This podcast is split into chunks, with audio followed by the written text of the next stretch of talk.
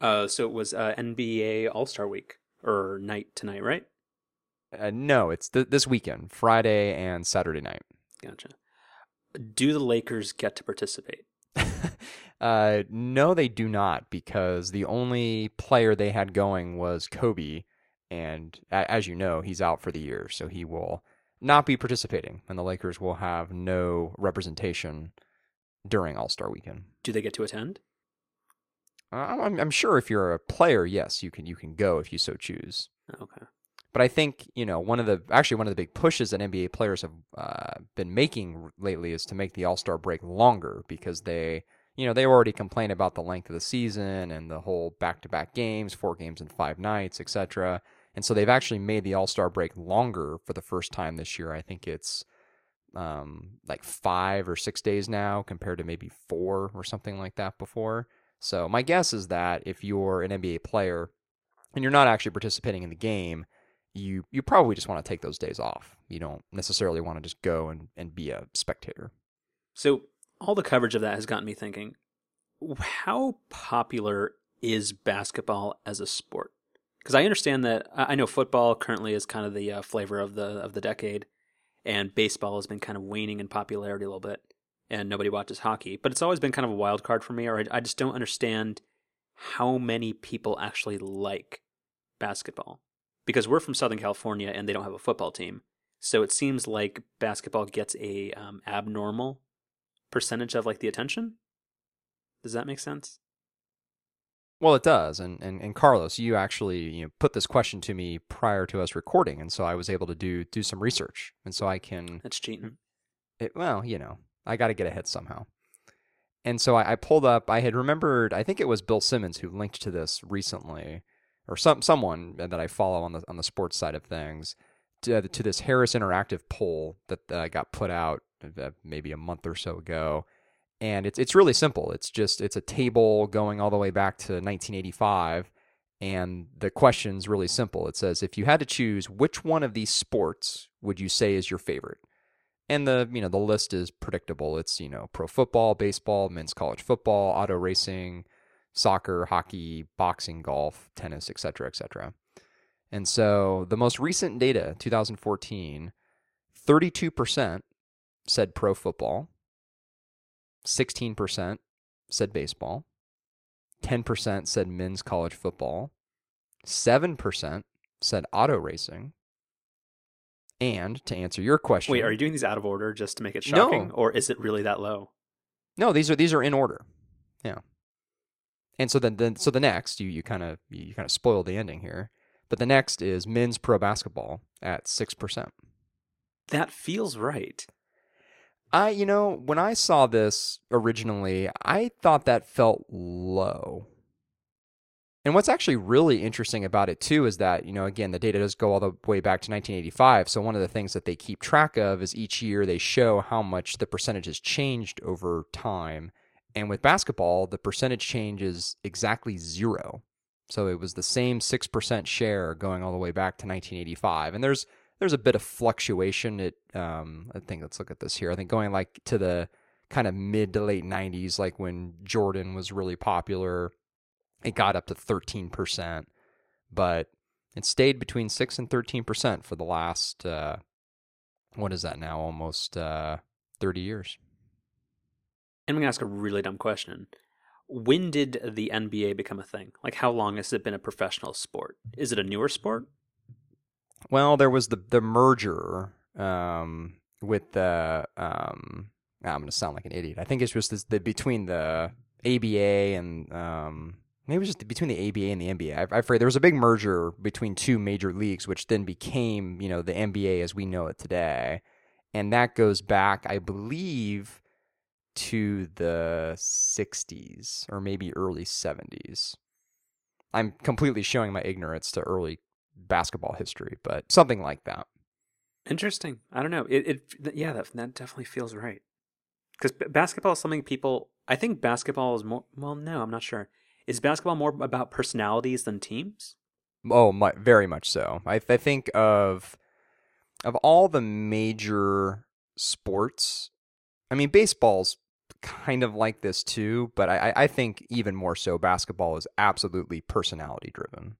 Like you, th- I guess the the one of the best examples of that is you think about in 2010, and then now again in this or last year 2014 when LeBron was a free agent. Those two years, think about all the media attention that got. There really, there really isn't that type of a um, comparison with any individual athlete in any any of the other major sports.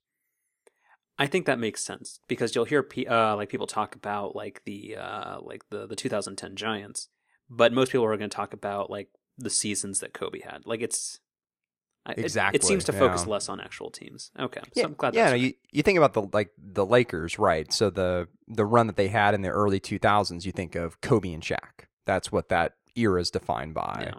And then the more recent run was Kobe and Gasol. You Yeah. know, But there was so- there's no LA uh, basketball dynasty of like the early 2000s. It's just certain personalities that rose to the top. right. Well, all right. Wait, was there was there some bigger point you were looking at there, or is that just more of a personal curiosity you have? No, personal curiosity. Just because I, I f- football for uh, uh, just it's it's upsetting to me, but it gets so much attention. But basketball always seems to just be on. But like I don't know, I see people wearing uh, like NBA jerseys and stuff all the time. So I, I just I don't know. It just seems to occupy this weird space. It's like Android. Like it just you it's like everywhere, but it's not.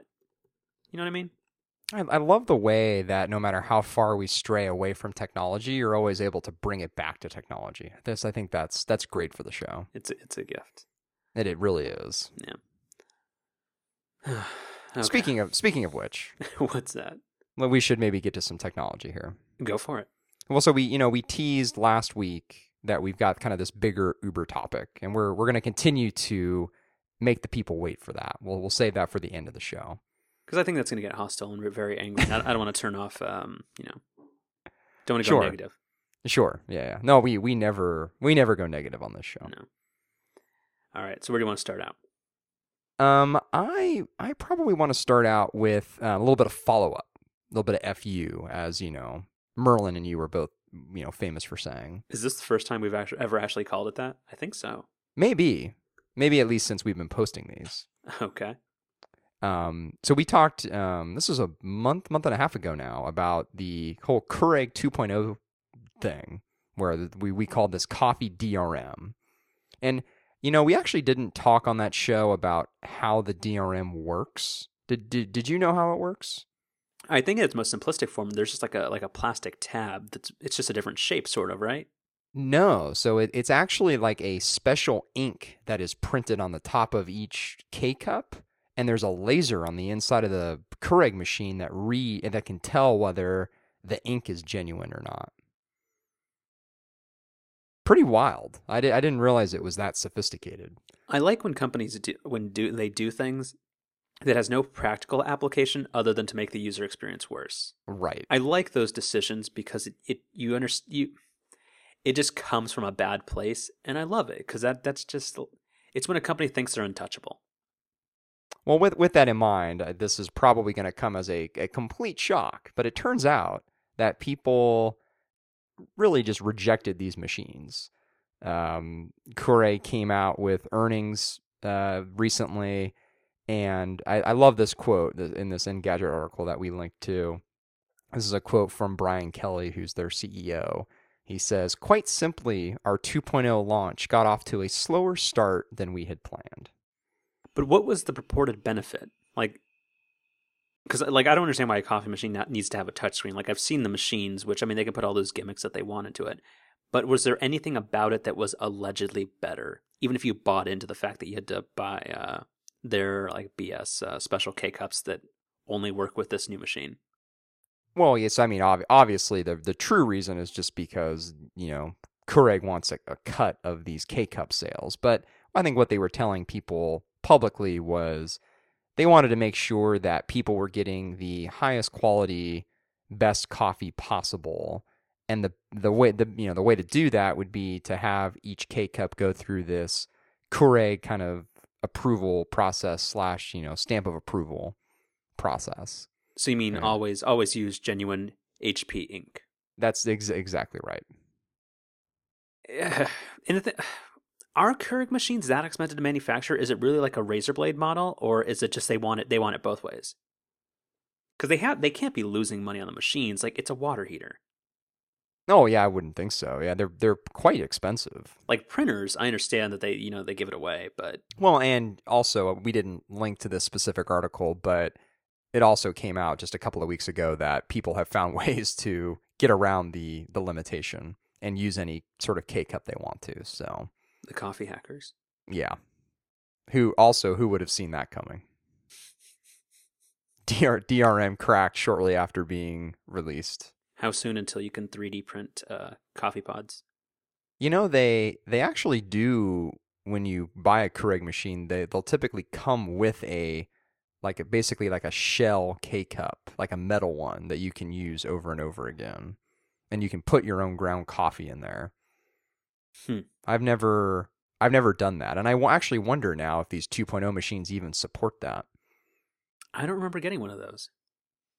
Well, maybe I maybe I got a fancy enough model where I got one. Maybe that's like the Green Mountain Coffee equivalent of uh, like a golden ticket from that uh, from that movie. maybe, maybe. Well, I bought it from Costco, so Costco, you know, they just throw everything in the box. Was there a chicken bake too? there might have been. Oh, chicken bakes. That's the only part I'm uh, sad about letting my Costco membership lash lapse. Have did you ever buy the frozen ones? No, no, you don't do that. You can't have that easy access to chicken bakes. That's that's irresponsible. Well, so I, I I've done that once, and the you know the worst part they actually um they taste very good. They're surprisingly good, just made at home. So that that part of it's not the issue. But the the problem is, you know, obviously when you whenever you buy packaged food, you get the nutritional facts on the box, and it is it is positively stunning some of the uh, nutritional facts on a chicken bake. Is the serving size half? I assume it probably is. I don't think so. No, I think a serving size is the full thing, and it's um, I, it's been this was years ago that I bought the box of them, but I it was well over a thousand calories. It was something like seventy or eighty percent of your daily sodium intake. I mean, it, it was it was alarming. Wonderful. This this was in college when I bought these though, when you know you could kind of just get away with anything. Back before it was illegal. right, yeah, that's right. Yeah, before the big uh, uh, ch- chicken bake prohibition era. Obama will uh, pry our chicken bakes from our cold dead hands. that's right. Okay. I don't know. Where else you want to go? Do you want to do uh, some uh, photos for apps for the Mac? Sure. I um I, I have not used this, so my my input will be limited. But I'm I'm curious uh, to learn more about it. Uh, I, I know nothing about it. Oh, great. Well, I mean, uh, back uh, during WWDC, um, I don't know if it was um, Schiller or Cook or uh, who's the other guy, Federighi. yeah, yeah, that's him. Um, I forget who's the uh, who's in charge of OS 10 software, who would have delivered this. Uh, but they talked about their scrapping iPhoto because they realized it was um, kind of a, a slow piece of. Well, actually, for its credit, it's fine. It's just slow and super out of date. Um, and that they're also uh, getting rid of Aperture, which was their Lightroom competitor for kind of the pro photography set. Um, and they were creating what was called Photos for uh, OS 10, uh, similar to what they have on iOS which is supposed to be just streamlined, faster, and just built for kind of the modern uh, day camera phone, smartphone type setup. And it relies heavily on the back end of iCloud and the new i uh, iCloud Photo Library beta service. And early reviews of what got seeded in the new 10.10.3 release have been overwhelmingly positive. It's a little bit buggy, but it seems good. So I don't know. I'm I'm cautiously optimistic for it because I still like everything I take on my iPhone uh, gets dumped into iPhoto, since I still don't uh, really understand Dropbox Carousel.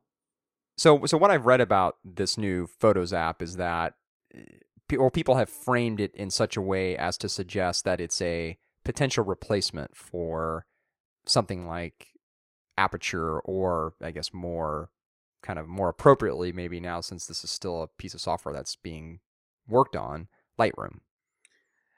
That is not what I've heard. Or most people say that it's a very powerful tool for the everyday photos user. Like it gives you more than you'd expect and it does a lot of what you might want out of Lightroom but you still don't get the customization options and um, kind of like DSLR and like RAW support that and management tools that you would expect out of a Lightroom. So I don't think Adobe is is um, being kept up at night.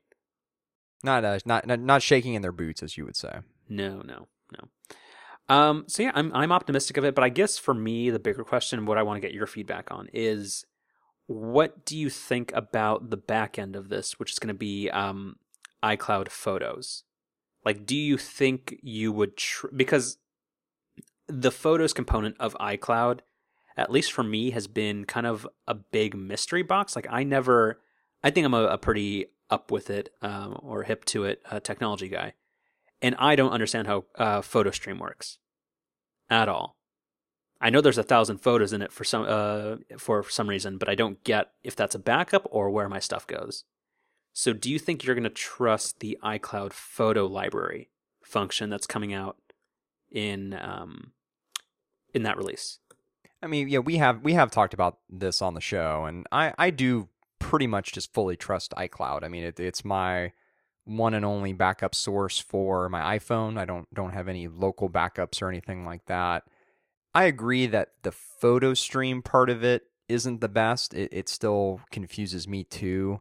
It does things like when you delete a photo right after taking a photo on one of your iOS devices, that photo will still remain in your photo stream, even though it's been deleted from your device.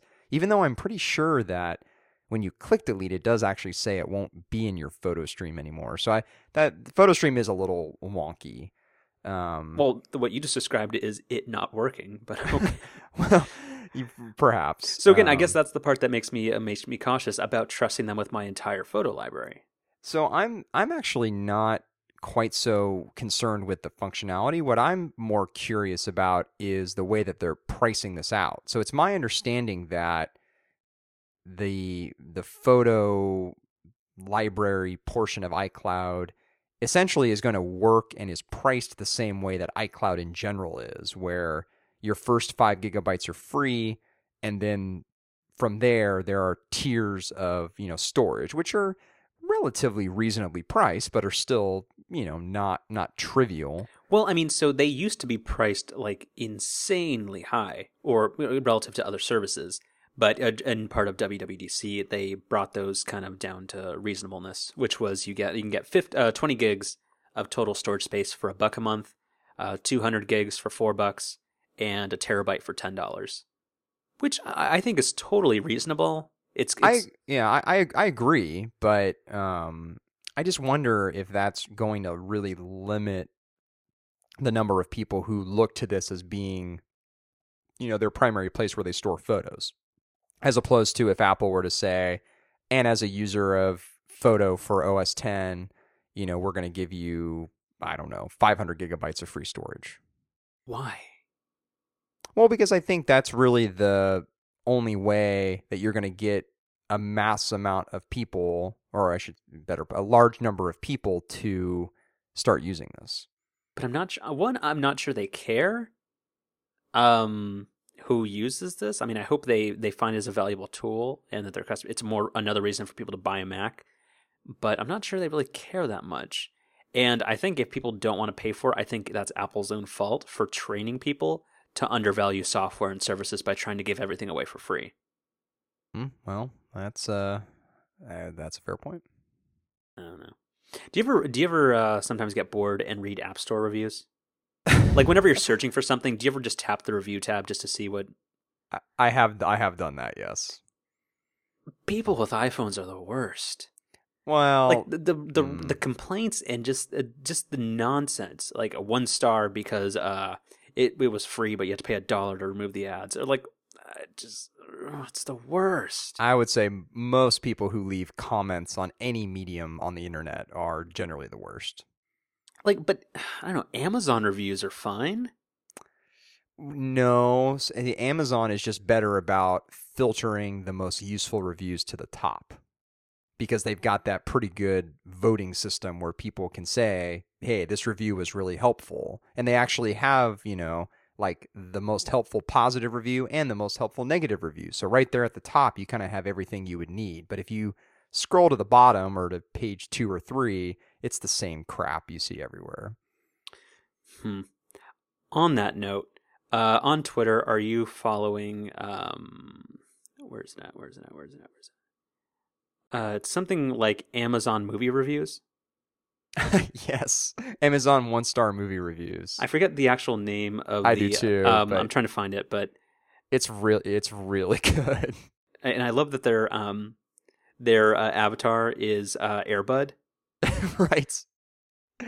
So what what this is for people who don't know, th- this is a Twitter account which just takes screenshots of people who leave just the most immature, worthless reviews on movies on Amazon. But they're I mean they're just they're classic. They're usually only a sentence long or even just a couple of words long, but it's it's really good. Yeah, I think my favorite recently has been one that was for West Side Story, and it says, uh, "I quote: uh, It is a musical. I didn't know that. I watched about seven minutes. They were walking around snapping their fingers. I was like, oh no, is this a musical?" It's uh, it's this and uh, there's how many um not fake accounts, but how many of these kind of like not people accounts do you follow? Because there's a there's a couple good ones. a handful. I, the other one I was going to really recommend. You you might not like this Uh, one as Jony much. Ive? No, well the, the Jony Ive one I think is pretty good, but there's also one that a friend of mine just got me into this last football season. It's um the uh the, the Twitter handle is PFT commenter, which is it, it stands for Pro Football Talk commenter. There's a a website a part of NBC Sports Pro Football Talk and it, one of the things I guess that site has kind of become uh, famous for over the years is just the absolute scum comments that they get on basically every news story. And so there's this parody Twitter account of this guy who uh, acts as one of these commenters, but he's, he's clearly a very smart guy. He just acts really dumb. And it's just you have to kind of be a, in, into football to really get most of it, but it, it's it's really good. He writes articles for SB Nation and stuff too in that character, and it's uh it's pretty good. And this is kind of a random Twitter question. You you follow Darth, right? Yes, do you? I do, and, and there, hasn't been anything lately. Oh, he's taking a he's taking a nap from Twitter. Okay, I missed that. I wasn't sure if you were following him because well, he's he's or he or she would uh, I'm not going to give a gender to the panda, but um is kind of the best thing in the world. It's just cute dogs all the time, awesome, timely uh, photoshops. It's it's it's the absolute best. It seems to be somebody who perhaps lives in the Bay Area and who is Oh, definitely. pretty well connected to like most of the same sort of like tech personalities that we follow. Yeah, I don't, I don't think it's like a like an Apple like Gruberish thing, but no, he definitely um it's into the uh, kind of the the Bay Area tech culture kind of kind of thing. I think yeah, one of my favorite pictures that he ever posted was the one of the mornings that there was a strike going on on BART and all of the entrances were closed like the way that they close the actual entrances where you scan your clipper card is they'll put like a little red kind of, you know, cross thing to say, "Hey, you can't go through here." And then his but Darth's caption was just like or it's just just a regular day on BART because those things are always broken. Yeah. And it was pretty good. Pretty good. And this has been your uh, weekly Twitter recommendation brought to you by Squarespace.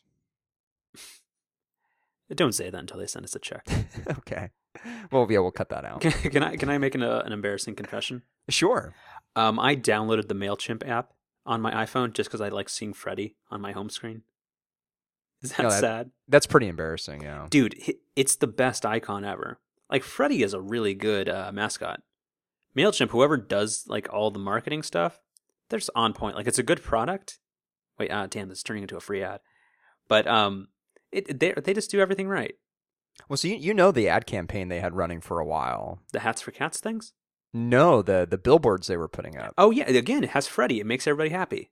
Yeah, until so it I- got graffitied in, in Oakland, like you told me. so there there was one near my office in Oakland, and then there were there was one on the near the 101 as well down on the peninsula. And I I want to say that I had heard that they were in some other cities across the country as well. And th- these were just billboards where it was a kind of a sky blue background, and then just a you know just a photo of Freddie with n- absolutely no other you know no wording, no you know trademark, nothing. There was no words on it at all. Which seems, I don't know, that, that seems bold. Well, I think it, because people, the audience they're trying to reach, I think generally kind of already knows of its existence. Yeah, maybe, but are those really the people you need to advertise to? I think it's, I think you do a little bit. Hmm. They got to keep it front of mind so that they know. Oh, my next project. I saw. I saw the the, the wonderful monkey. Perhaps. Yes.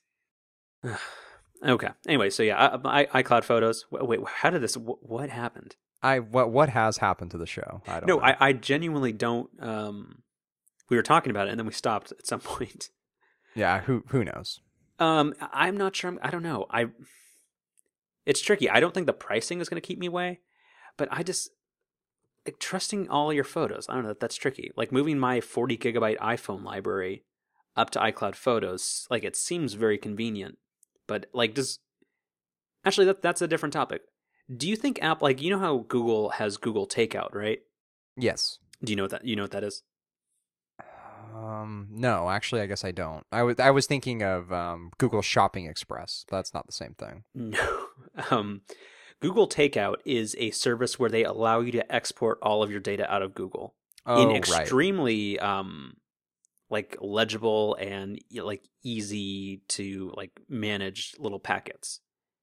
Do you think Apple has any obligation to do that as they start hosting more people's data?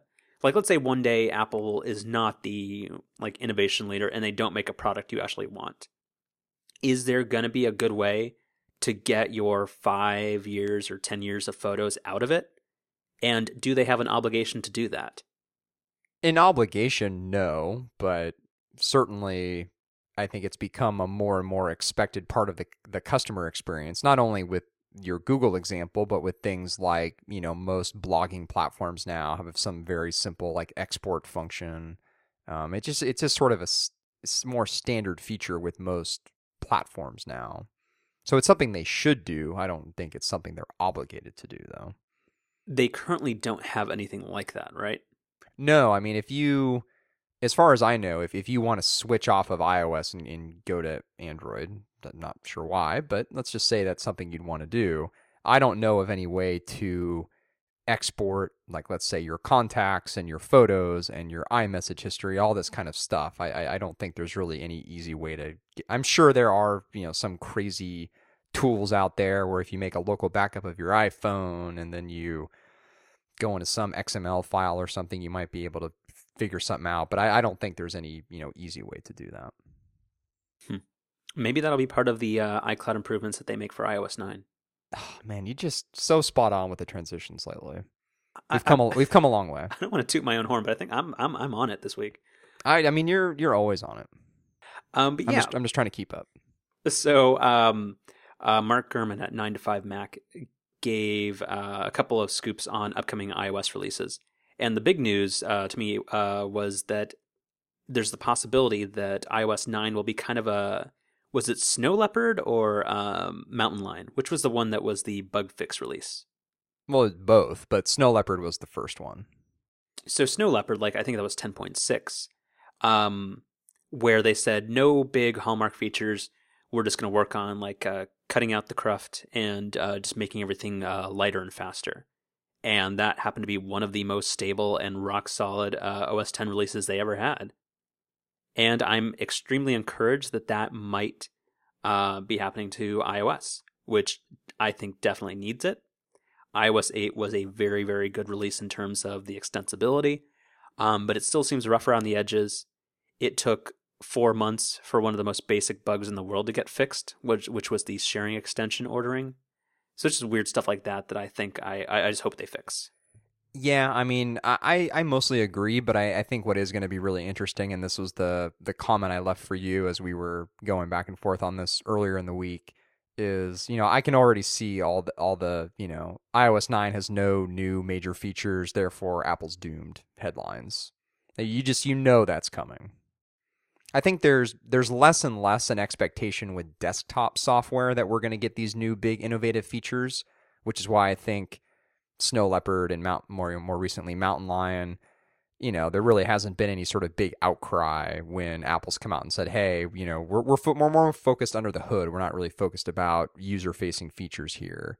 But I still think there's a huge expectation with mobile devices that every year there needs to be these new UI tweaks and, you know, new pieces of software. There really needs to be meaningful changes every year. And I don't agree that's a fair expectation, but I just think that that is the expectation most people have. So you don't think we've reached the point where most of those features are in there? Like, do, you think Apple has ta- uh, tackled or or uh, grabbed all the low hanging fruit in iOS, other than the stability concerns? Like, I don't think this means they're going to rest on their laurels with respect to hardware improvements with iPhone 6s or whatever comes out next. But do you do you think there's a bunch missing in terms of software features?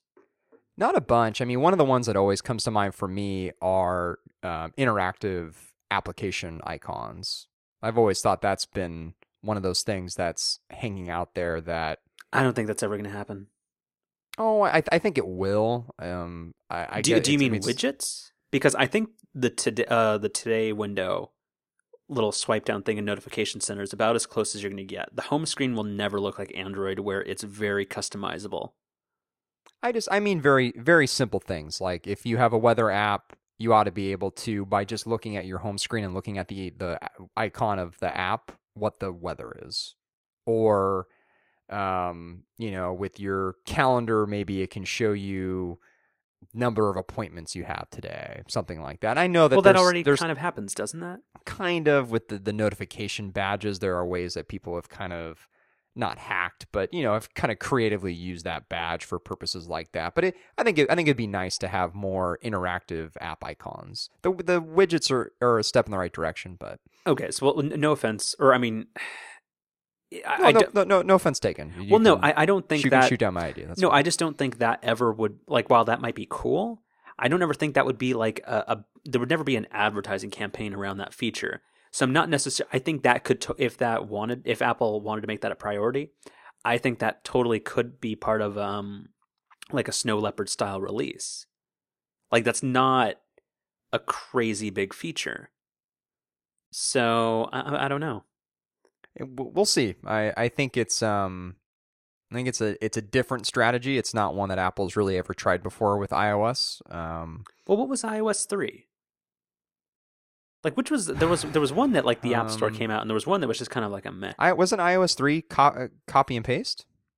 oh god, it, it it's hard to remember that there was a time period where uh, copy and paste and MMS um were just were not features on the well, iPhone. It's also getting harder and harder to remember back before multitasking, before being able to, you know, double tap the home button and just quickly switch between apps. Yeah. Back, do you remember when uh, Steve Jobs used to say, uh, "Oh, you don't need actual third-party applications; you can just make web apps"? Very, very clearly.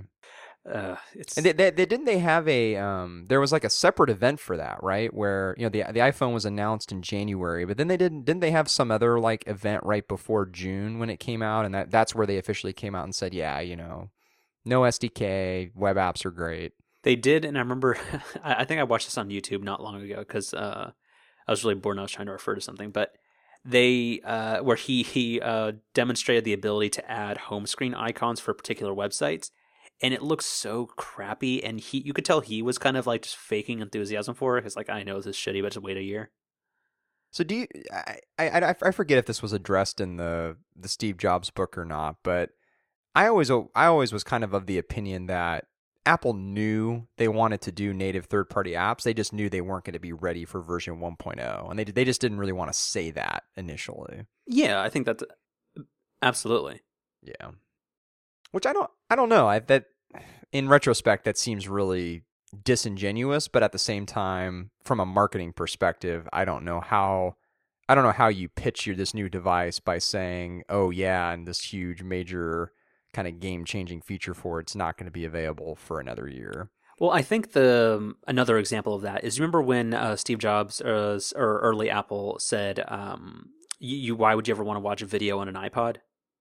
but yes, I remember that too. I mean, stuff like that, like like uh, anticipating and knowing where the market is going, but understanding that it's not there yet, it is a powerful tool. And I'm not saying that was a Steve Jobs uh, like um, trait. I think that's an Apple trait. And I think there's a lot of people at Apple who understand that kind of thing. And of course, like they- they're they're trying to move products this quarter. They're not trying to hint, oh, just wait a couple of years, real cool stuff's coming out. So I don't know. Yeah, and then you know, there's more modern examples too. The larger screen iPhone and the smaller screen iPad, I think, are are two things that Apple has had previously said, yeah, you know, we don't really have any interest in this. This isn't really something we ever plan on doing. And then sure sure enough, we have the iPhone 6 and the iPad mini. Well, I'm not necessarily sure those are actually good ideas, but oh, you just got to get your little digs in every Well- week. next year I want a 4.3 inch S6 or 6S. Has there ever been a point? Because you're you're a long time, you know, Apple um, supporter, long time user of Apple products. Yes, it, it goes back more forth, lightly. yeah. A- a- Is this the lowest point you've ever been at? What do you mean?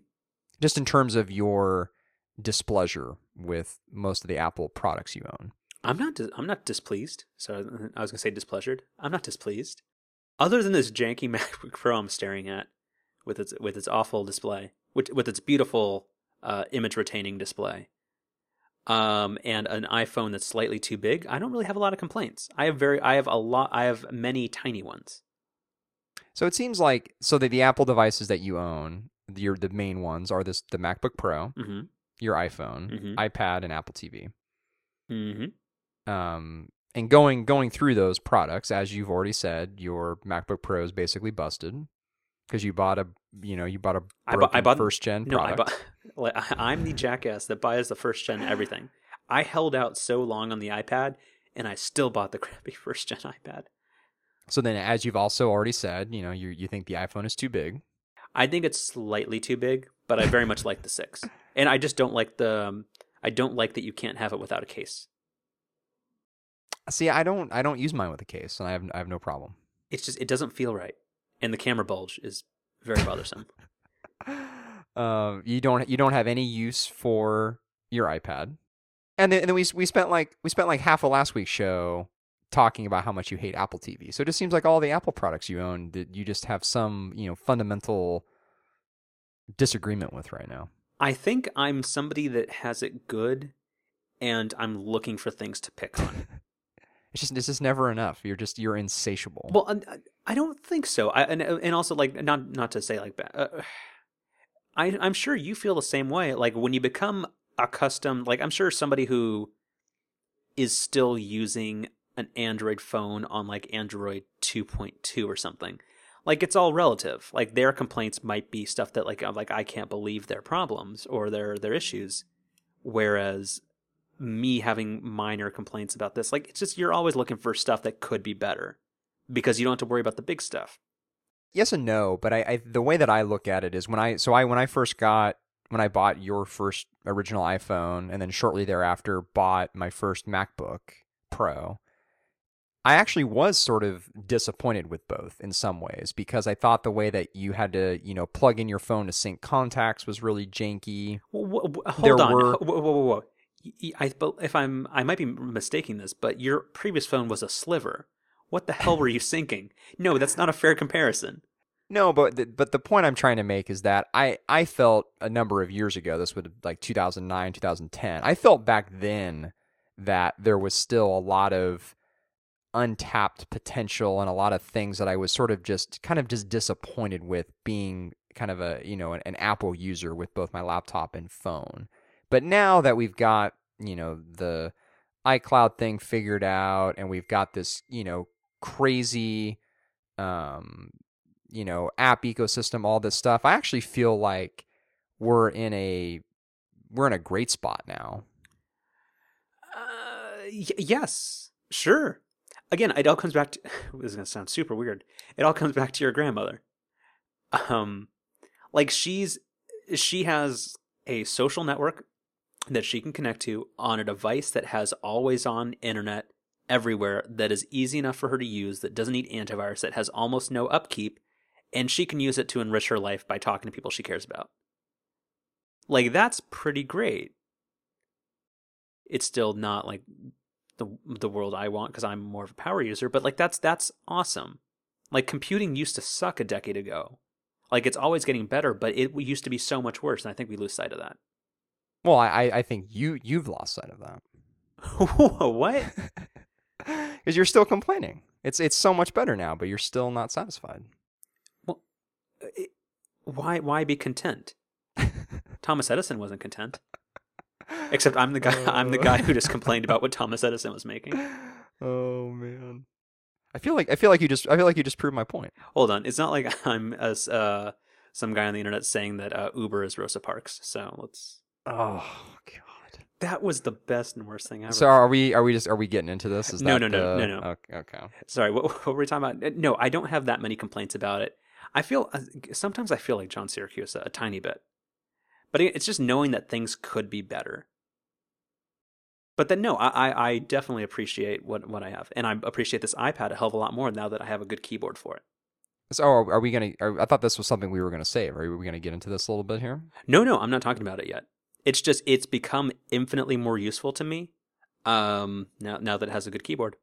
You're also, you know, in addition to your just absolutely spot on transitions, you're getting really good at sort of teasing out what we're going to be talking about in future episodes. Well, again, so I'll, I'll and I'll just I'll I'll give a quick summary of what I hope to talk about. But I, have had complaints that I continue, like every couple of years, I'll buy an iPad and I'll have thoughts of what I could do with it, and it's always underwhelming, and I never use it, and it gets used for crosswords once a week. And the Air 2 is is fast enough and capable enough, and I think iOS 8, the software's matured, and it seems like it's time where the iPad Air could be that product. And for the first couple weeks I had it, it definitely wasn't and now it's got a keyboard, and it might be. So to be continued.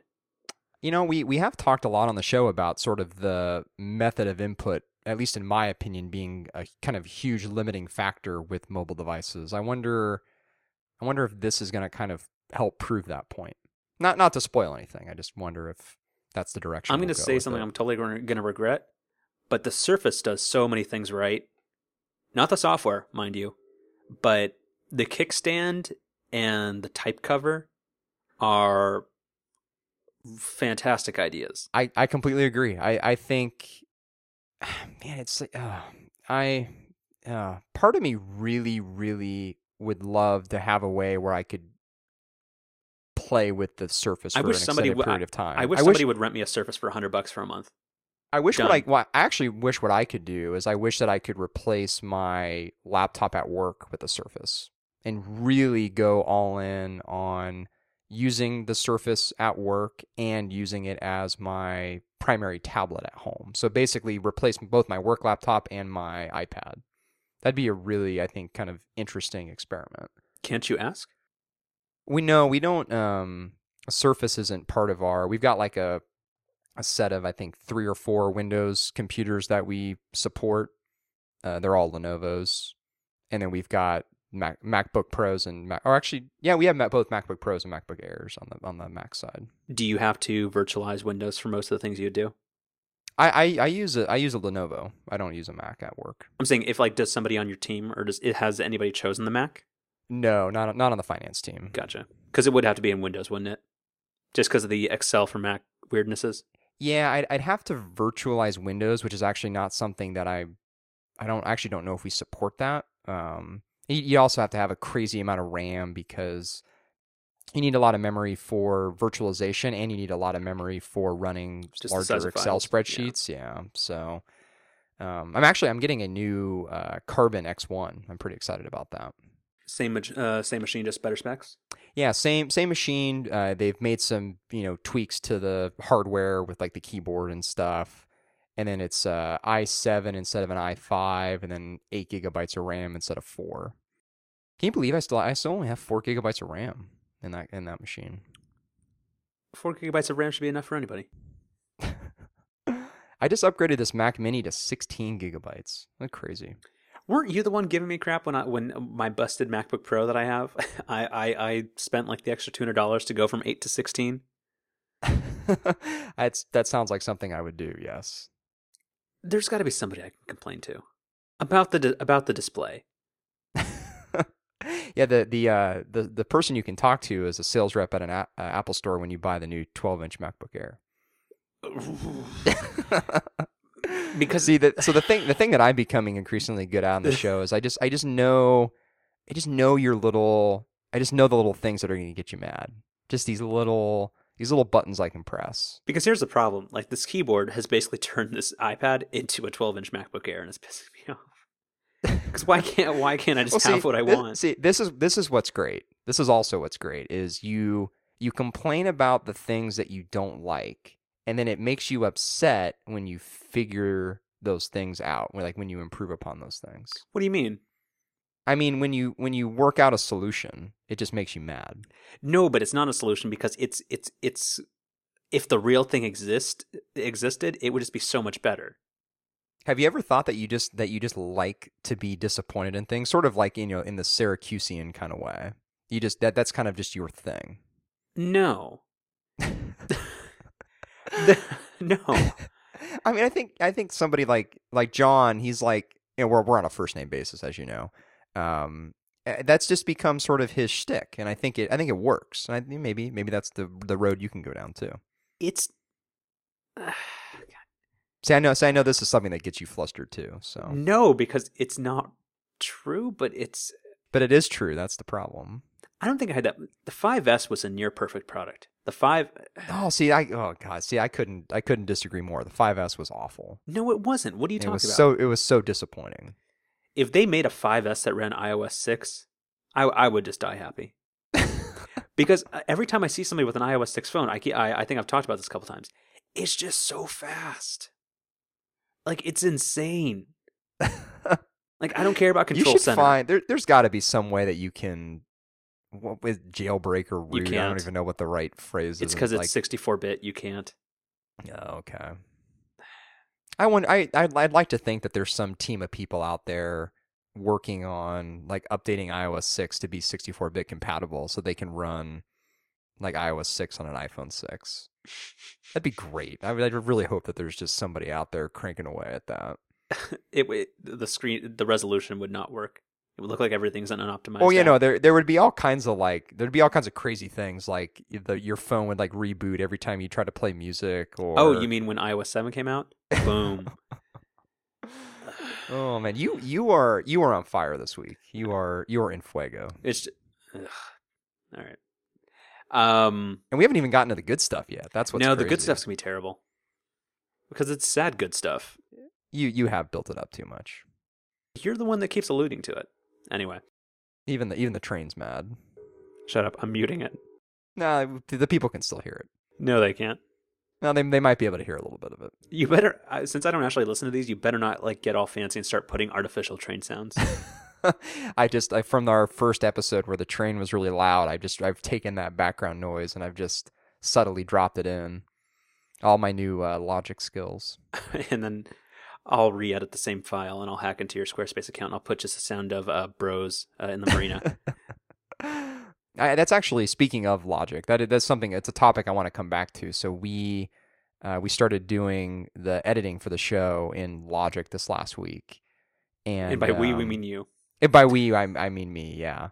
And um, I, do you ever do that? I actually I, I like doing that. I enjoy um, even when it's not really a team effort. Like you know, in the case of editing the show, I still like to give you credit. And, and to use the uh, use the it's not really the royal we but you know something similar to that Hmm. anyway um this was the first week I, I apologize i i think there so there's this mode where you can like strip all the silent parts of the show out which makes editing a little bit quicker and easier and I, I think i was a little too aggressive with that so i think some of our some of our dialogue got a little cut in this last episode not too bad but um, I didn't see, I didn't notice the part in Marco's post where he had some recommended settings for that. So I'm going to start using that this week. But um, yeah, I, I want to use that for a few more weeks and then maybe talk a little bit about that on the show. Cool. Yeah, and the turnaround time on the episodes has been uh, fantastic recently. Yeah, I've, I've gotten, I've gotten the uh, the workflow, as, as you say, uh, down down to a science. Nice. Yeah. Is it hosted on Squarespace 7? It is. Yeah, they actually forced you to go to Squarespace 7. They stopped supporting Squarespace 6. The, the transition to 5 to 6 was very very gradual. But six to seven, they're like, hey, if you don't do it, we're going to do it for you. So I still don't really know how to use Squarespace though, as we've as we've talked about. It seems so simple and yet so complicated at the same time. It's it's baffling. I- you know, just the simplest things I just I just don't know how to do. And and part of it is I'm just not I'm not very creative and I don't think I have very good like web design skills. So even if I did know how to use some of the tools, it, I still don't know if I'd be able to make a legitimately good looking website, but yeah, there's just so much about Squarespace where you you kind of sit there and I don't, don't really even know even know where to start. But it is great for hosting a podcast though. The way that they create iTunes compatible RSS feeds is um, that that part is really intuitive and really great. Nice. And that you know that's what we need. Yeah. Even though I am paying forty dollars a month or forty dollars a year, not forty dollars a month, forty dollars a year for uh, our .tv domain. You got to go. How much is a .fm? I think we've talked about this, but I think it was I think it was even more, right? I think it was. But you're, you're you can afford it. No, so you you were the one who was all jazzed about .tv. Well, the op- the other option was like .org or something. And again, I've got a dot- .org. and Forget that. What what man, what were some of the domains we went through a few episodes back? Dot dot famous or dot rich, I whatever whatever the Oh, I was gonna say. Um, uh, I, I was gonna register for you as a joke, but then I it was too much money. Um, Uber Motorcade dot luxury. is oh what- is what dot dot luxury dot luxury was our favorite. And it was something like what was a thousand dollars a year or something. It wasn't that much, but it just it was it was too It was a much for a joke. It was the most it was the most of any of the domains that we had seen. Hold on, seven hundred eighty dollars a year. Yeah, I thought it was close to a thousand bucks. Can I register it at Hover? Oh, I, I, I don't think it'd be much cheaper. Well, no, it's just I love Hover. Well, Go for it. Uh, all right. I would love I would love for you to buy that domain so that I can that I can put together a crummy looking Squarespace site for you. Yeah. Uh anyway, what what again, what what has happened? We we keep getting side railed. Yeah. Derailed. Side derailed, I think. Sure. Yeah, I don't know. Yeah. Okay. Is, Alright. is it is it time? Time for what? The the big the big topic. It's not a big topic. Um, so yeah, we're just gonna we're finally we're gonna we're gonna get most of uh, the past couple months of Uber stuff out of the way, and we'll just talk about Uber in general, and just kind of what services like it mean for like society.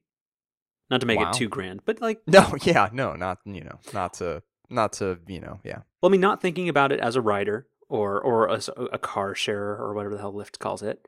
Um, like as just you know, like macroeconomically. Again, not to uh to put too big of a, a scale around this. No, it's not. But you, you understand that. Uh, you understand how fast Uber has grown, correct?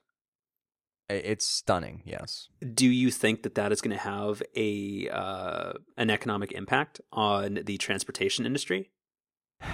You know, I I've been thinking about this some, and I I I think it's it's it's hard to say because we get so swept up in it living in a big city, or you know, in your case, near a, near a big city, a, a big city that you visit frequently. Thanks.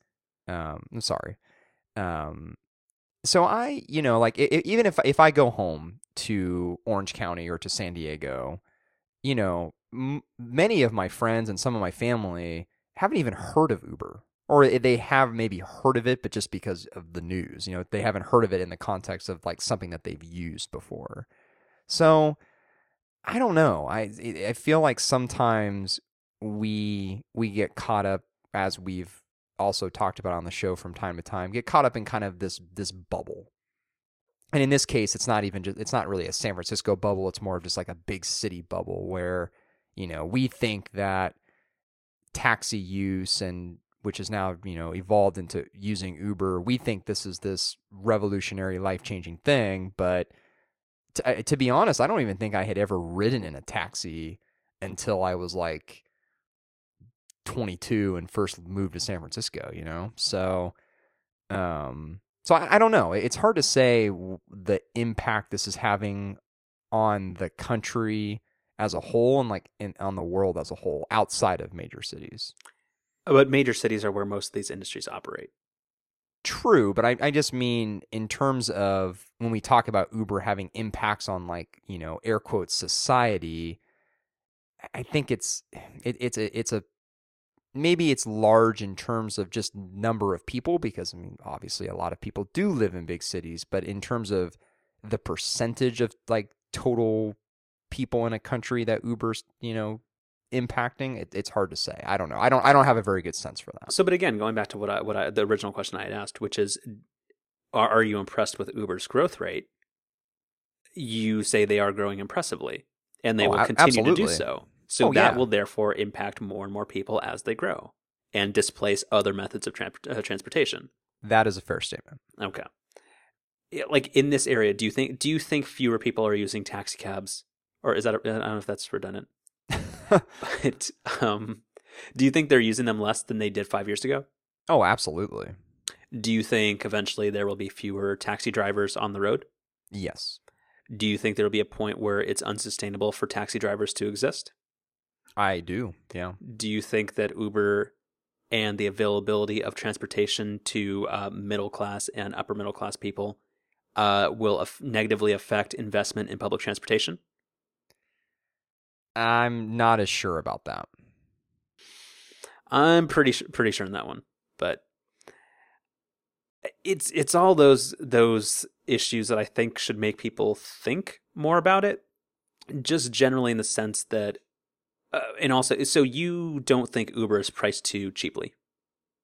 You think it's priced fairly? I don't I don't know. I'm actually um as as much as I've defended Uber on that point, it's m- the the defense has been I'm not I'm not saying that I know that what they're putting out there for pricing is sustainable. I'm just saying that there isn't any way for us to yet know. Um So I'm gonna, for the sake of my arguments, I'm gonna say yes, it is because you know it is, okay. right? I If you had to Well- guess, I like I know I understand you're hedging your bet and you're because there's no certainty around it. But if you had to take if you had to think is their current pricing sustainable and is it close to the actual cost of services? Would you say it probably is or isn't?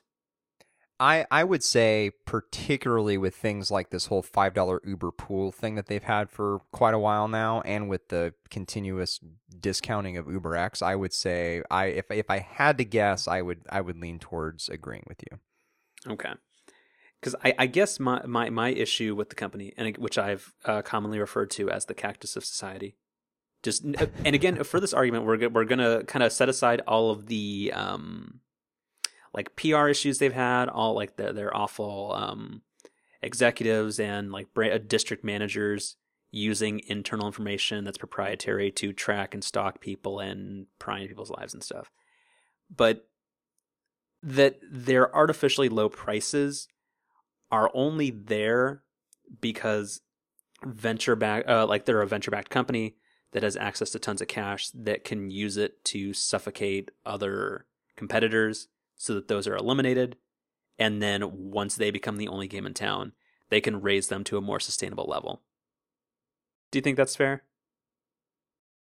I I I tend to agree with that. Yes.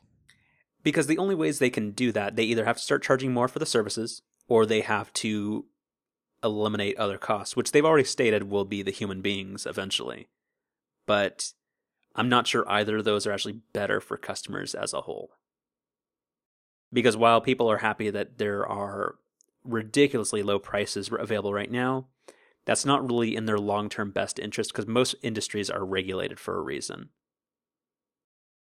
Like okay, or like uh, for example energy prices and everything else.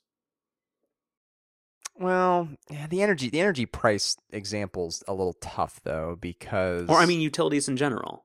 Well, but utilities are there isn't the there isn't the infrastructure cost with Uber that there is with something like utilities. There is that, there that, that is the- definitely true and we'll, we'll get into that into their uh, sketchy uh, independent contractor thing Well, let me put it this way. So if you if you had if you take somebody like let's say Elon Musk, he's just kind of the first guy that comes to mind. Somebody who has for the purposes of this conversation basically unlimited capital and could you know really do anything that he wanted to do. He could get into any market that he wanted to get into.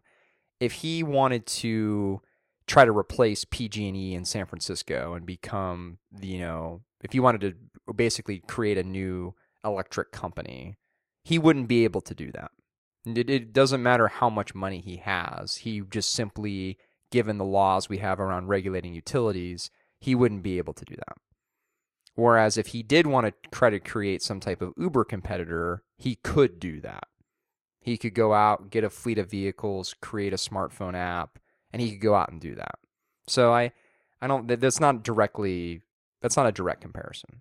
I think I I more mean sorry. Um, well, like the taxi industry, like just other things where fares and the way the customers are handled and that kind of stuff is regulated to a point.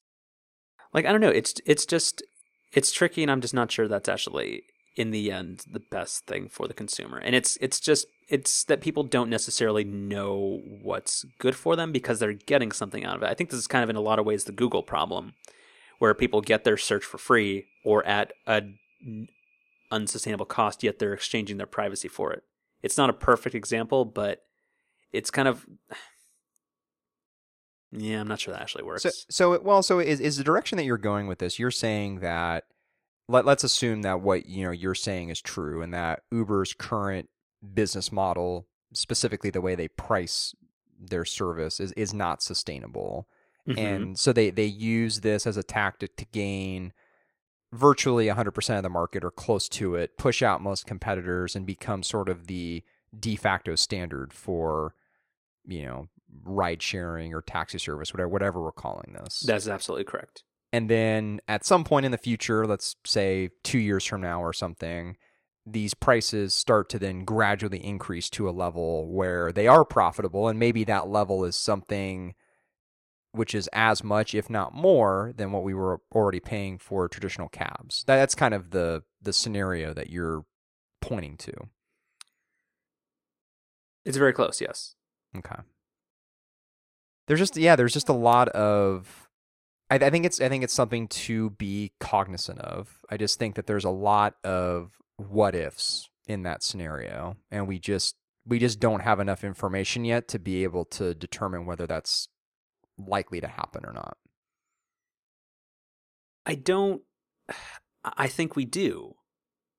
I, while we'll never have the actual data as to how much money they're losing, well, that's that's not true. I mean, I they could very easily become a public company and we'd find out overnight. But they would lose that advantage, so why would they? They need to stay private because they have no issues raising the money they need to be able to fund their operations until they can eliminate the competitors and then when they uh, open up their books, they can and they're now responsible to uh, their shareholders to generate more profits.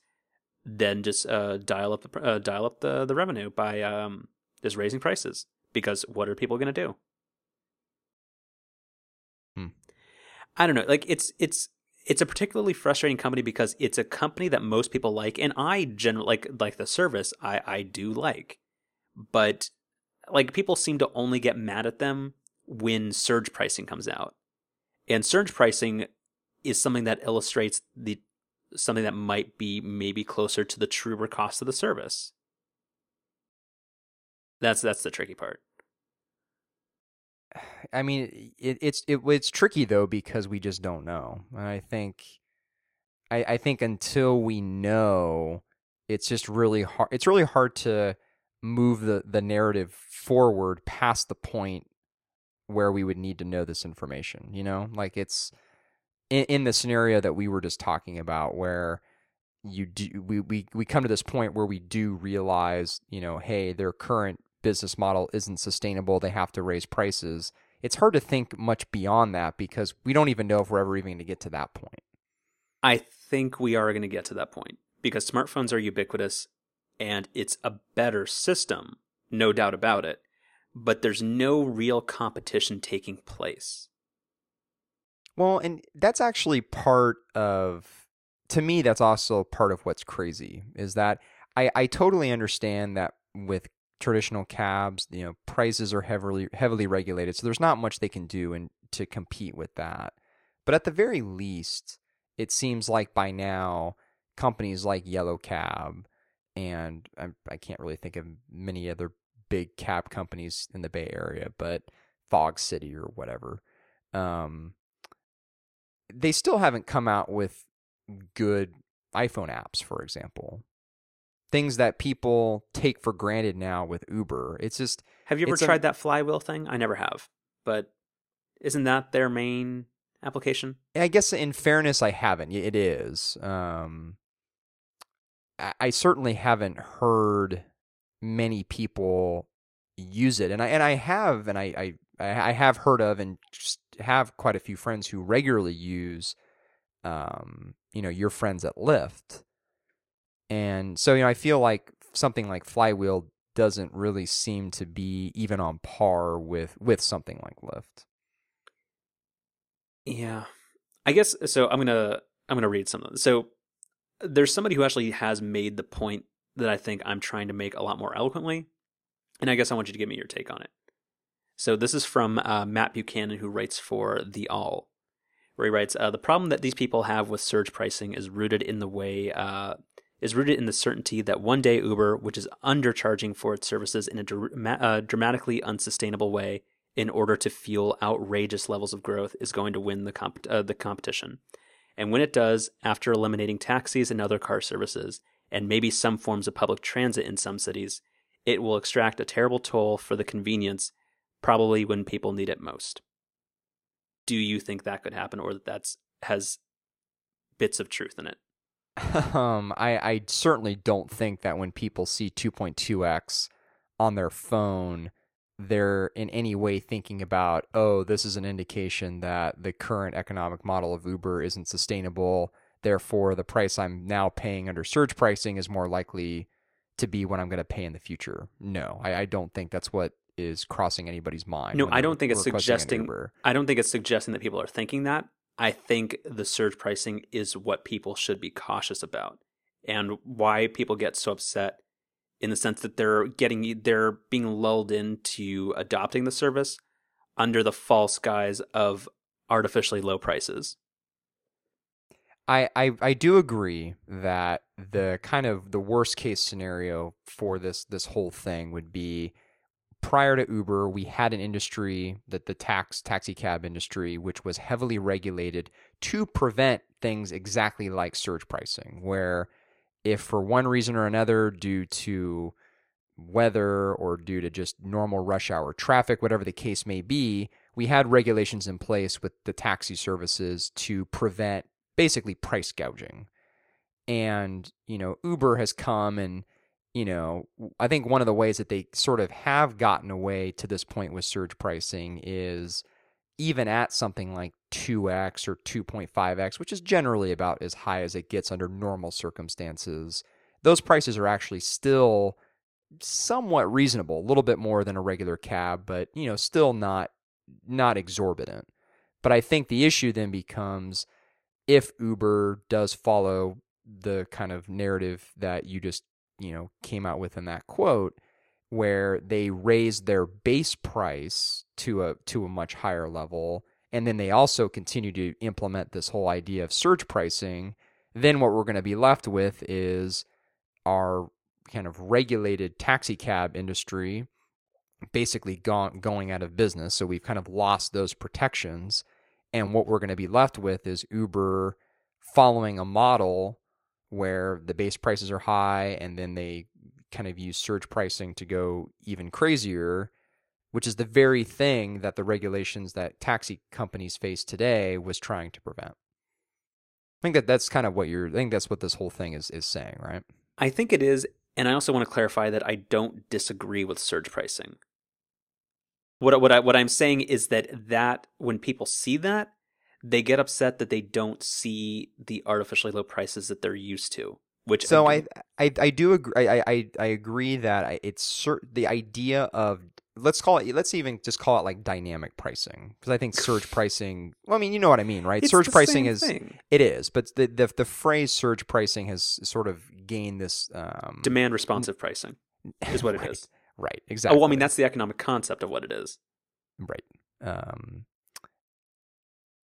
so I, I think you know dynamic pricing or whatever whatever we're calling it here. I, I agree. I, I don't think that's fundamentally the problem, but I think the issue is where because of a lack of competition, like you can really only have dynamic pricing in a competitive market, right? I think when if you have No. dynamic pricing in an uncompetitive market, I think that the dynamics can be swung totally against the consumer in a really negative way. Well, no, I think dynamic pricing works to because you have a limited resource, you have to allocate it the best way you can by extracting the most value out of it for like each instance of it. So no, you have only so many cars that you can have on the road and surge pricing encourages more drivers to get out on the road. You're just trying to make as much money as possible in those situations. Yeah, but then I think, you know, the, the kind of feel like we've almost switched roles here. I'm like making your argument. It feels like, though, then the fear would be that if in this hypothetical future where Uber is, for all intents and purposes, the only, you know, taxi service available, you know, what what if it's it's regular eh, what if it's regular at five o'clock during the week where you know the traffic is higher and, and more people are using uber that a majority of consumers are priced out of being able to use uber that that's that would be that would be the problem right and i think yes that, and yes and no. Hmm, that, I that think- that's actually I- hmm. I think that's sort of I think that's sort of what some of the regulations that taxi companies face today are, are trying to prevent. You know, because you could have a situation with Uber where, let's say that during you know during peak usage times, there's there's a regular you know two x surge or surge price, whatever you want to call it, and say that this two x price is at a level which is much higher than what we're accustomed to today. I could see a scenario where you know Uber still is getting enough business to you know justify those prices particularly in a city like San Francisco where it may only be a small percentage of people but there still are a lot of people who are pretty well off here and so maybe that becomes sustainable on Uber's side but for the majority of actual you know citizens of the city those prices now are basically unattainable and so Uber then becomes almost unusable at certain times of the day and on you know certain days of the week That's actually a really good point that I hadn't even thought of. Thank you.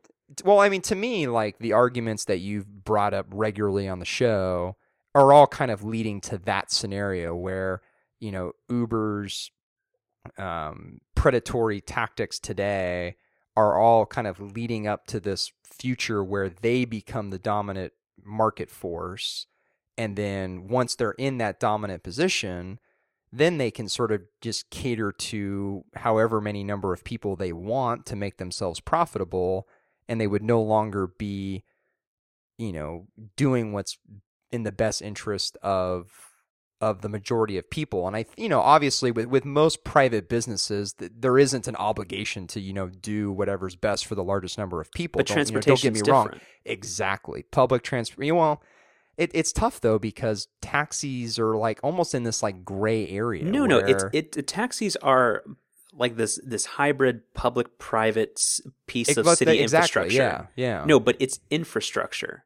right. It's it's in so many ways like a bus. Like it, I know it's it's it's on an individual basis where it's like a private transaction, but it's something that you expect to be there. Right.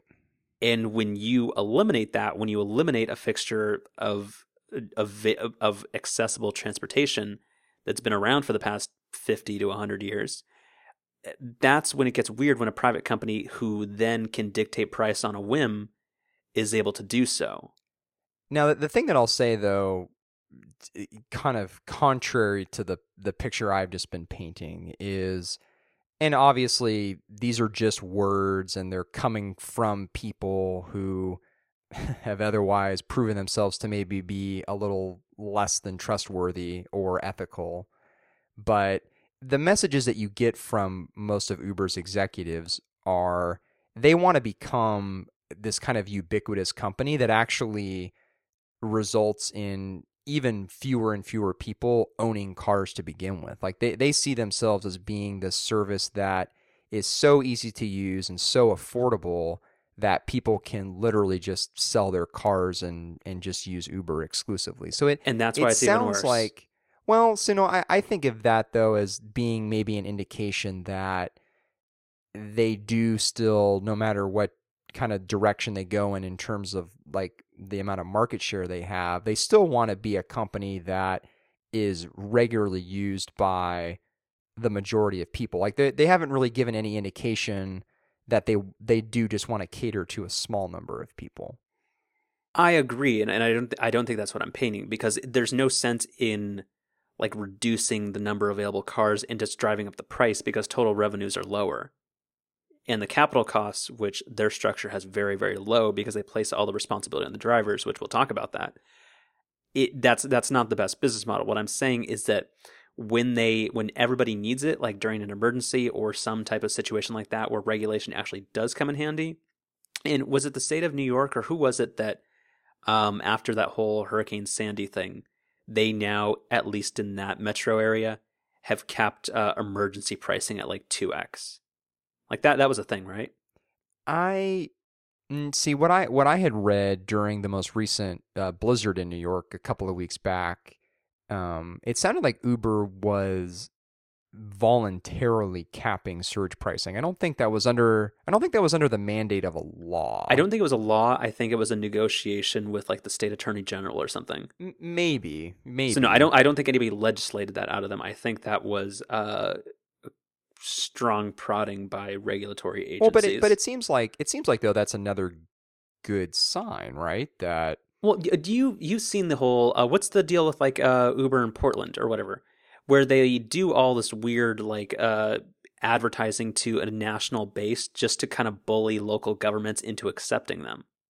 Like they're also doing this in the Midwest somewhere where like um, government wants to regulate them, so they came in offered super low prices for like six months and then emailed everybody saying we're gonna sh- uh, we're gonna close up shop if you don't like lobby your local government to let us operate however we want.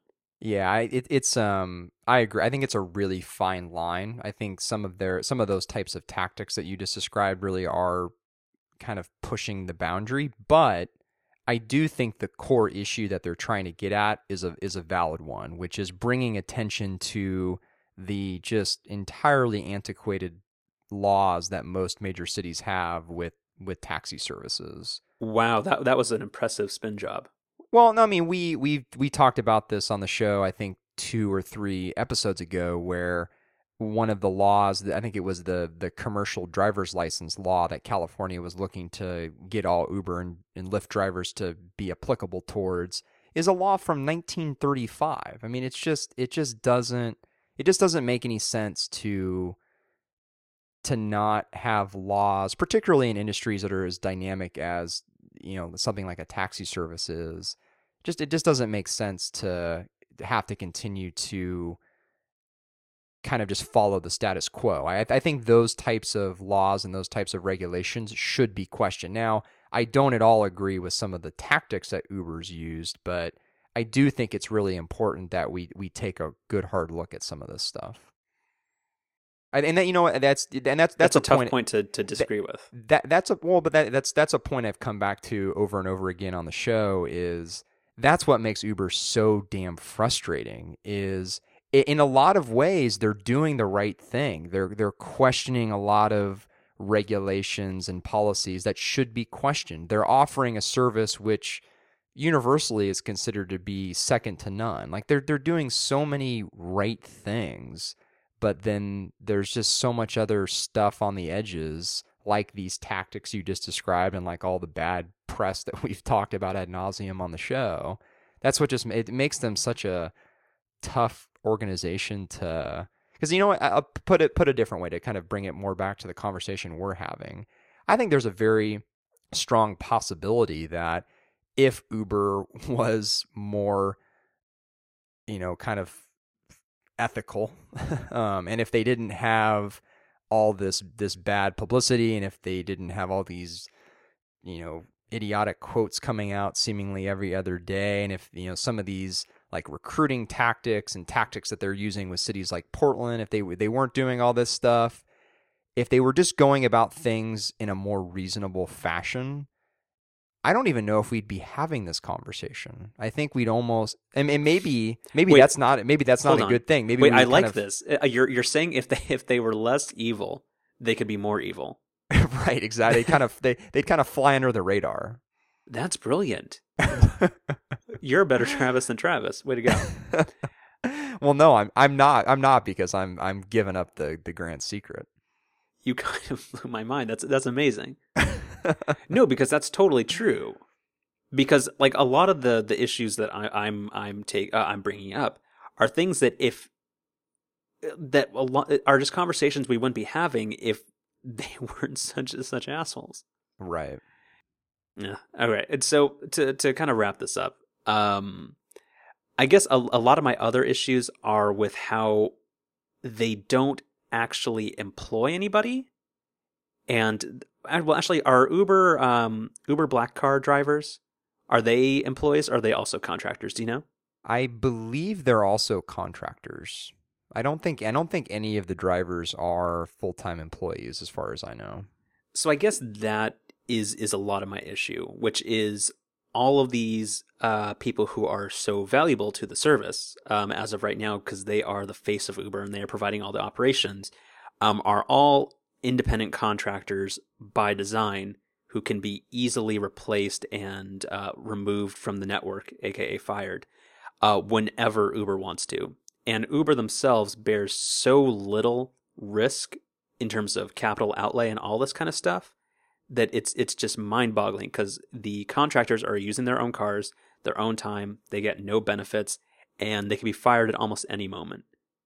It it's it's just a really weird way to operate, and it's stranger that the company claims to be creating so many jobs when they're not actually taking on employees. They're taking on temporary workers they're they're get they're getting day laborers is what they're getting. If we want to be really like blunt about it, and that's that's uh, when who's uh, who's the Obama guy? It's it's David Plouffe that they mm-hmm. hired.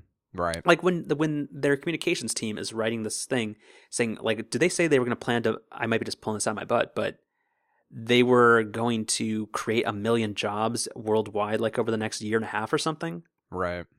They're not creating jobs. They're like PayPaling. They're it's essentially they're PayPaling people money for rides that, and they're only going to keep them as long as they need them, and then they'll throw them out. And they've already stated that their goal is to replace every human in the operation with with automated cars in a couple years. Well, yeah, let's I, I, let's let's come back to that point. I think that that's something I want to talk more about as part of this. But to your first point, um, with, with the whole contractor issue, I, I think you you and I are mostly on the same page with this. Where and I think this is actually a really good transition from the previous point we were making about Uber being sort of this frustrating company where you want to like them, but they make it really hard for you to like them.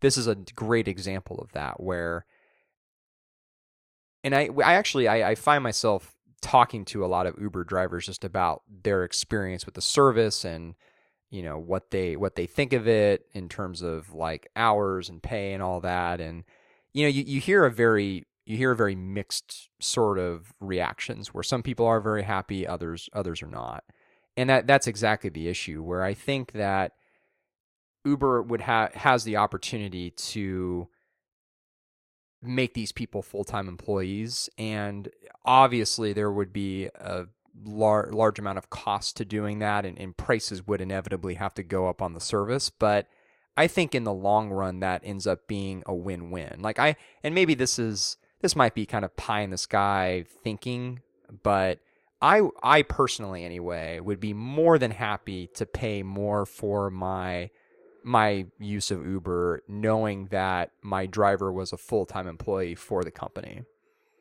That is a fantastic thing.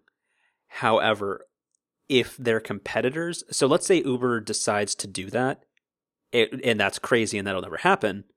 But let's say they decide to do that and they then have to price appropriately and Lyft doesn't. Does Lyft now have a completely unfair competitive advantage? I think the only way this even becomes a remote possibility is if this is is mandated on them. This becomes some regulation which and, and that and, just gets us back to the whole and that's the thing and they're going to fight tooth and nail for that yeah. to never happen because actually hold on sorry i uh sorry one other i, I wrote a i uh, jotted down a couple of stray quotes And oh, this is from Uber. Uh, when they tried to get regulated in Boston, uh, we will vigorously defend the rights of our riders to enjoy competition and choice, and for drivers to build their own small business. Meaning, when they wanted to make contractors employees. So there's no chance that that's ever going to happen. And it just, it's just really frustrating. Mm. Yeah. All right. I, that this th- this is something that you and I both agree on. I I think that I think they could buy themselves a lot of good press, and I actually think it would be to the benefit of the service because you would have happier, probably longer term employees by making them making them full time workers. Um, but I, I'm I'm also realistic, and I think the I don't think it's I don't think it's possible for them to do that on their own without the rest of the market also following that idea because exactly as you said you know their competitors would continue to to not do that continue to have much lower costs and be able to completely undercut them so uh, that that's that's a that's a tough one. I don't I don't have a very good answer for that. Yep. I actually think though we we've saved one of the most interesting points for last, which is that this whole idea that Uber has been surprisingly blunt and, and public about the idea that they want to move towards a fully driverless system. Um, well, they they want to remove the most expensive part of their operation, which is humans. Right. Exactly. I want I want yeah. to put it in the most uh, just not inhumane. Well, no, the... no. I mean, you, you so that the the quote from um, what what is what did I forget what Travis's last name is? Kalanick. Yeah, he has he has a quote. I don't have the exact quote in front of me, but he he indicated that they wanted to move towards this driverless system to get the price of Uber to the point where people would no longer have to own cars, which is something we talked about a little bit earlier. So, so I mean, your your point is basically what he's saying, just in blunter terms, which is we want to make the service as cheap as possible, and the way that we can do that is by eliminating drivers. That is essentially what they're saying. Optimizing efficiency. Yeah, and that that is such a that is such a problematic thing for Uber in light of what you were just talking about with you know the hiring of you know this kind of revamped PR department where one of their main messages has been job creation. And it it's just it's to say that it's you know hypocritical is is putting it lightly but it, it's just it, it, it that's the only word i can think of. It's so hypocritical to come out and have that be one of the things that you tout your service and your company being built on where you know that you're really just a probably a handful of years away. I mean probably no more than I mean, let's even on the high end, let's say seven to 10 years, it's probably going to be sooner than that, where we're going to have these automated vehicles where we're not going to need a driver. So you're going to be completely eliminating all these, you know, air quote jobs that you're creating today in a relatively short period of time. Mm-hmm.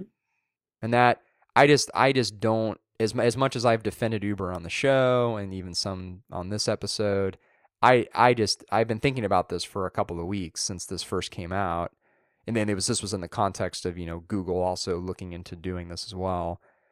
I just I just can't I can't reconcile that. I, I don't know how I don't know how those two things can can exist within the same company. I, I I can totally see how they exist. It's just it's really disingenuous and just really really crappy to pretend to to to create jobs when really again and when I go back to what I think is the macroeconomic implications of what Uber is doing, they're transforming markets in and they're privatizing transportation, which is fine, but that means that they're shifting jobs around and they're replacing existing jobs with worse jobs because they're taking jobs that used to have some semblance of benefits or employee protections into just a sea of contract workers that have no recourse after this that are about to be replaced by machines.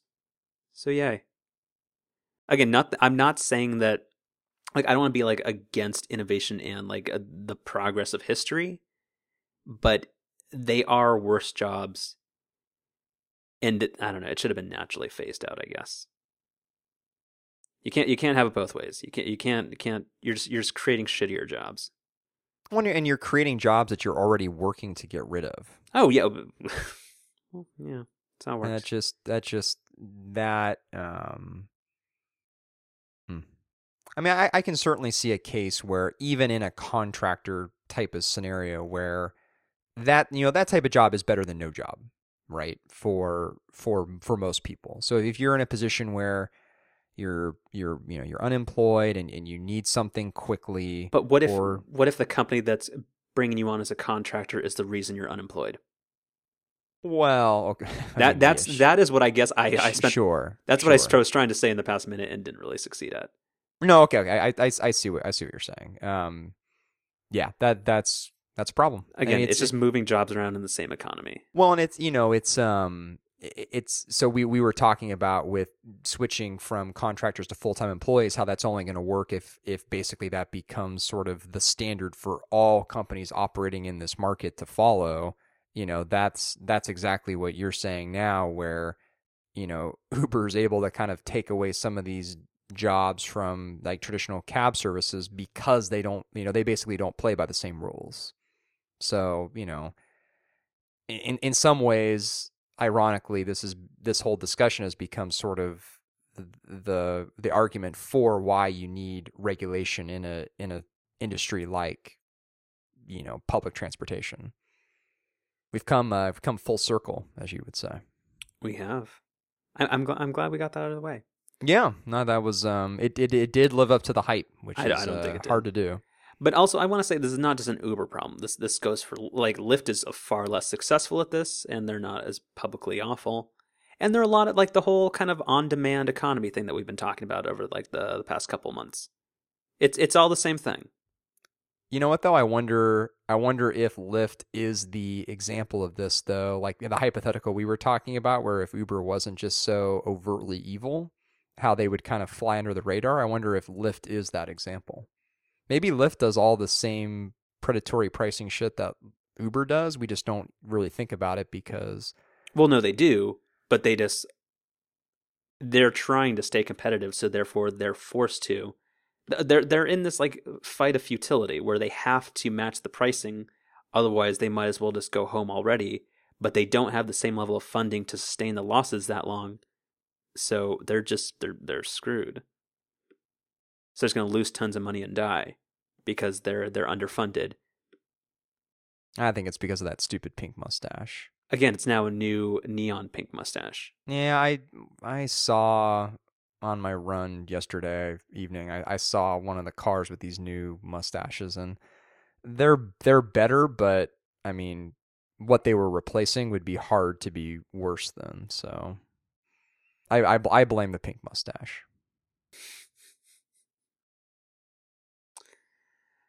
All right, decent show. Yeah, very good, very very good. All right, let's call it quits while we're ahead. Okay, that sounds good.